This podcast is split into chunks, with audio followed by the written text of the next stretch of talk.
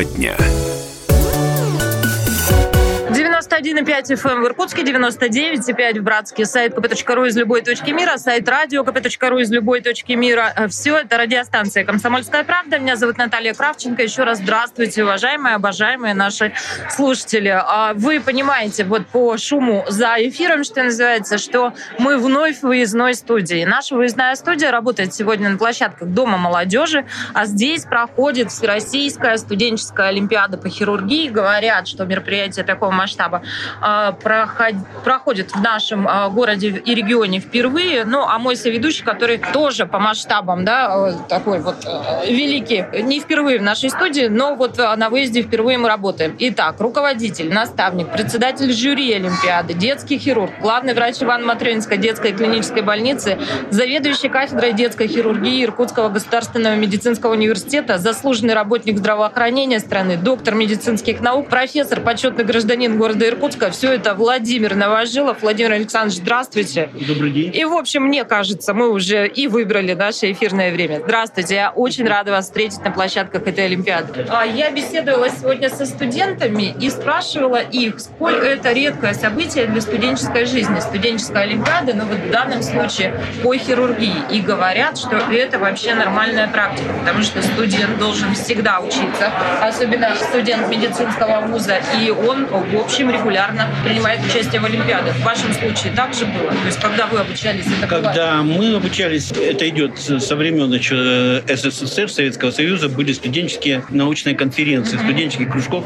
Они были во всех городах страны. И ну, детские хирурги, они были немножко необычные, потому что они собирались на уровне, на уровне СССР, Союза. Таких вот так масштабных вещей у других кружков не было. Это уже появилось немножко позже. Но в любом случае для студента вот это соревнование в знаниях имеет большое значение и мотивацию для освоения профессии. Вы знаете, как раз про профессию, про мотивацию и про студентов. Как вам кажется, возвращается ли, на мой взгляд, некогда утраченный престиж профессии? Ну, мы все Я делаем просто сегодня этого. смотрю, они у них горят глаза, правда, они такие классные. Я понимаю, что на этих площадках лучшие из лучших. Престиж профессии, да, за последнее время он был утерян несколько, и были проблемы с набором хирургические группы. Я думаю, что на сегодняшний день, благодаря вот такой активной а, просветительской работе, мы стали привлекать молодежь в свои ряды. И молодежь неплохую. Ведь, по сути дела, что такое хирургические, хирургия, хирургические специальности? Это немножко особая группа людей, которая концентрирует в себе помимо знаний теоретических, еще каких-то, но еще и практические вещи, которые связаны с мануальными навыками. Хирургия — это люди, которые занимаются лечением с помощью рук. Вот э, Иркутск славится громкими именами.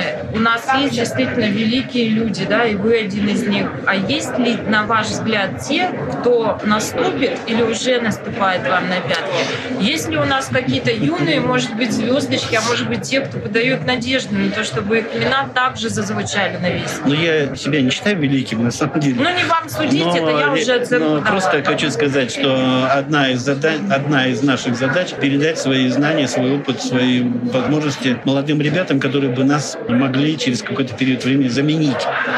И хирургическая школа иркутская, она очень мощная, она имеет многолетнюю, многовековую даже, я сказал, историю еще с конца с, с 19 века.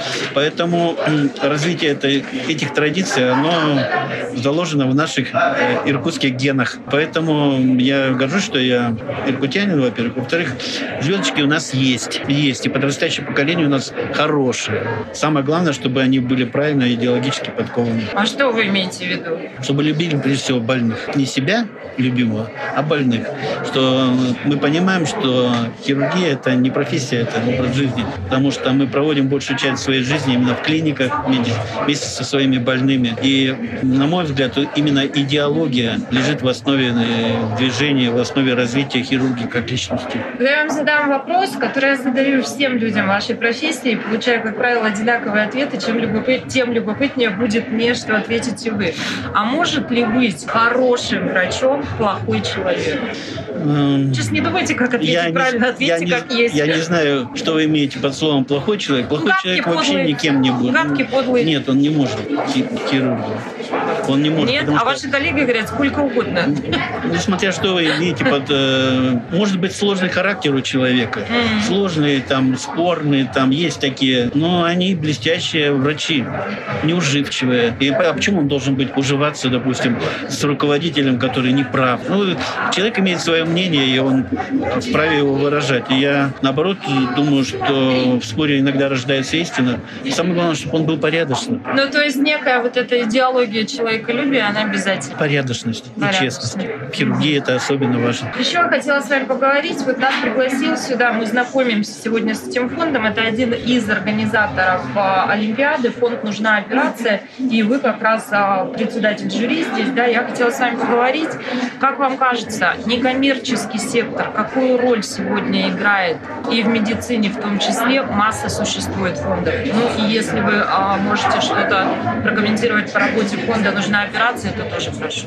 Вы знаете, на самом деле мы живем в такую эпоху, когда, собственно говоря, все ценности возвращаются назад. Ведь и платная медицина была, и бесплатная была, и фонды существовали раньше. Еще до революции, кстати. Потом все как-то нивелировалось. И сегодня все это ну, вернулось. Традиции меценатства вообще были сильны, мне кажется. Да, в, в Иркутске тем более. Да. Все, все, по сути дела, сегодняшние больницы построены меценатами, по сути. Но я хорошо отношусь к фондам, к их деятельности, потому что на самом деле вовлечение общественности некоммерческих структур в, в медицинскую среду это, это положительный момент, который позволяет для больных сделать немножко больше, чем может государство. Ну, если конкретно про работу этого фонда говорить, вот а, чем они гордятся, да, они говорят о том, что а, участвовали в том числе в приобретении там, оборудования какого-то, которое... Ну, конкретно с ними-то не, не работали, mm-hmm. они юр с ними работали. Ну, вот. Но я хочу сказать, вот э, даже само название фонда, что оказывает помощь, индивидуальную поддержку или приобретение оборудования для конкретных пациентов, для конкретных учреждений, ну, это здорово, потому что всего вытянуть невозможно. Вот э, даже государственной клиники, потому что есть порядке оснащения и приборы, которые не входят в порядок оснащения. Ну, в приказе нет, а его, он нужен для больных, понимаете? И вот мы пользуемся этим, этой помощью с удовольствием, сотрудничаем со всеми. Я бы еще, и вот даже вот эта Олимпиада, вот, организовать людей, чтобы привести 100 человек студентов из разных городов страны, расселить, показать, организовать. Это тоже ну, большое дело. Вы же видите, что они все такие очень, очень позитивные. Еще немного о перспективах хотел поговорить. История, с которой столкнулись буквально вчера на заседании комиссии по здравоохранению общественной палаты и обсуждалась доступность медицинской помощи по системе ОМС. И много мы обсуждали, какие сегодня существуют а, способы записаться к врачу, например, да, электронные способы и так далее. И уткнулись в то, что а, действительно сегодня масса там каких-то сервисов, приложений, все функционально, все работает, но ты не можешь попасть к врачу попросту, потому что этих врачей и узких специалистов не хватает. И это да, данность. И Минздрав наш об этом говорит, чего тут скрывать, не хватает. Вот как вам кажется, что должно происходить сегодня для того, чтобы люди в профессию пошли и пойдут? Пойдут. Врачей всегда не хватало, не хватает и не будет хватать. Все это утопия, что вы на 100% укомплектуетесь, все будет хорошо. Нет, никогда этого в истории человечества не было. Простой пример. А к нам приезжает из Канады оперируются детей с капитархизмом. Вот был пациент из Канады, там очередь у них на 5 лет, а мы их оперируем 6 месяцев, 6 месяцев, год. Там, ну, понимаете, просто это везде проблема. В Франции проблемы с врачами. И в советское время тоже была проблема. Мы же в советское время совмещали на полторы ставки, чтобы тебе жить на две ставки. И помните все эти анекдоты? Это всегда проблема была. Просто что нужно сделать, чтобы доступность? Мы должны приблизить всю эту помощь э, непосредственно населению в селах, в маленьких городах, чтобы они могли получить квалифицированную помощь. Сейчас развивается интернет, теле, теле, теле, телемедицинские технологии, которые позволяют все эти вопросы решать дистанционно, удаленно, ну просто, просто посоветовать даже. Больному что нужно? Чтобы с ним поговорили по-человечески. Больше-то ничего не надо. В основном. Потому а доктору что... что нужно, ну кроме вот зарплаты? То есть вы, вы говорите, всегда будет дефицит и будет дефицит. То есть не решается только лишь достойным содержанием. Да нет, конечно. Э, интерес профессии должен быть. Я вам хочу сказать, что в большинстве своем не важно, сколько ты получаешь денег, важно, как ты к этому относишься, к больному, к жизни. Но денег не будет не хватать никогда. Никогда. Ну, к этому надо спокойно относиться. Если ты профессию выбрал, ты живи в профессии. Ведь для больного что важно? Чтобы с ним поговорили. У тебя, у врача, больные проходят очереди каждый день, э, и ты это относишься как к своей работе. Да? А для больного ты Бог. Он к тебе пришел один к тебе, и он запомнит тебя. То, что ты ему сказал, через много лет тебе вспомнит. Я всегда своим говорю, помните о том, что вы для больного царь и Бог. Он единственный. Вы единственный человек, которому он смотрит в глаза, как вы с ним разговариваете. А для, э, для вас больные это как бы череда, череда событий. Но помните, что, что о вас будут говорить. Поэтому старайтесь ну, думать об этом и помнить это. Что вы сказали тем, кто вот э, завтра, может быть, придет на ваше место? Вот те, кого мы здесь э, видим, студенты со всей страны действительно.